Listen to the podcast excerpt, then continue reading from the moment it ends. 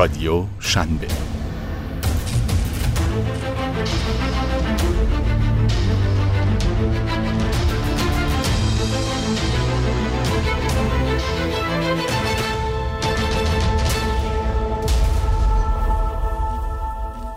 آغاز راه.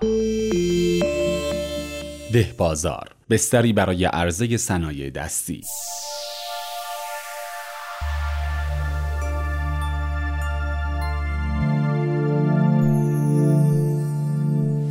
استارتاپ ده بازار به نشانی ده بازار آر توسط علیرضا جعفری فشارکی که متولد 1346 در شهر اصفهان راه اندازی شده. اون از سال 83 کارهای عمرانی روستای فشارک از توابع اصفهان را انجام می‌داده و در رفت آمدهایی که به این روستا برای احیا و بازسازی اون داشته و با صحبتها و جلساتی که با دوستان کمیته و رئیس جهاد کوپایه روستا انجام داده با مشکلات مردم و به خصوص خانواده هایی که در کار صنایع دستی و خونگی بودن آشنا میشه و این موضوع ذهن اون رو درگیر می‌کنه که استارتاپی رو در جهت کمک به معیشت مردم روستا راه بندازه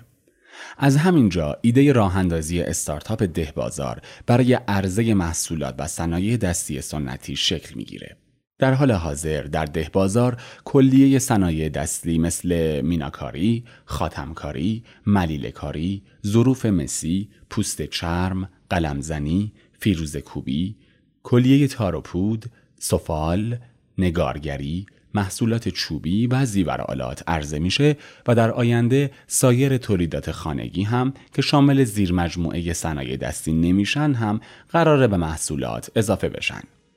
تولید کنندگان این محصولات اکثرا خانم های خاندار و کارگاه های خونگی هستند که یا توسط کمیته امداد معرفی شدن و یا از طرق مختلف و توسط پرسنل ده بازار شناسایی و جذب شدند. فرایند کار به این شکل که تیم ده بازار از نمونه کارهای تولید کنندگان بازدید می‌کنه و در صورت تایید محصولات توسط گروه تبلیغات عکاسی و کدگذاری میشن. به طور کلی کاربران در ده بازار به دو دسته تقسیم میشن. گروه اول تولید کنندگان و هنرمندانی هستند که با مراجعه به سایت و قسمت فروش و تکمیل فرم از طرف تیم ده بازار با اونها تماس گرفته میشه و راهنمایی های لازم ارائه میشه.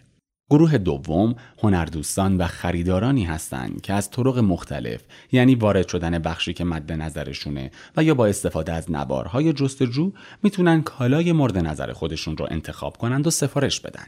هدف ده بازار اینه که به یک فروشگاه لوازم سنتی شناخته شده تبدیل بشه و از کارگاه های کوچیک و توسعه صنایع دستی و تولید سایر محصولات خانگی حمایت کنه و به معرفی، آموزش و فروش صنایع دستی در نقاط مختلف ایران به صورت آنلاین به صورت عمده و تکی بپردازه. ده بازار در سال 95 کار خودش رو با 10 میلیون تومان سرمایه اولیه شروع کرده و حدود 10 هزار کاربر تا حالا به سایت مراجعه داشتند که از مطالب آموزشی استفاده و خرید کردند. تیم ده بازار با اینکه هنوز به صورت جدی تبلیغات خودش رو شروع نکرده ولی از فروش خودش راضیه و حدود 100 نفر مبلغی بالای 30 میلیون تومان تا کنون از اونها خرید داشتند. اونها برای معرفی بهتر ده بازار بیشتر روی سئو و محتوای سایت فعالیت دارن ولی مطالعات اولیه رو برای صادرات و بازارهای خارجی انجام میدن و معتقدند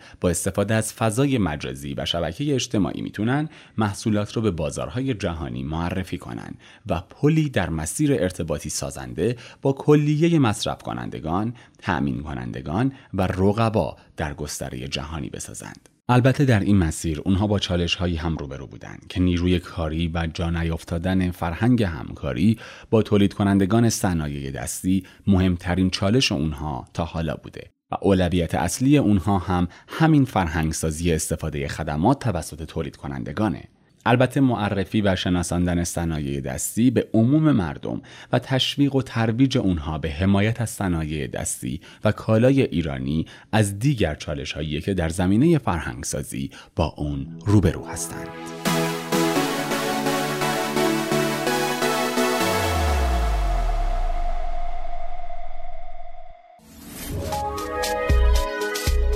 شنوتو سرویس اشتراک گذاری فایل های صوتی www.shenoto.com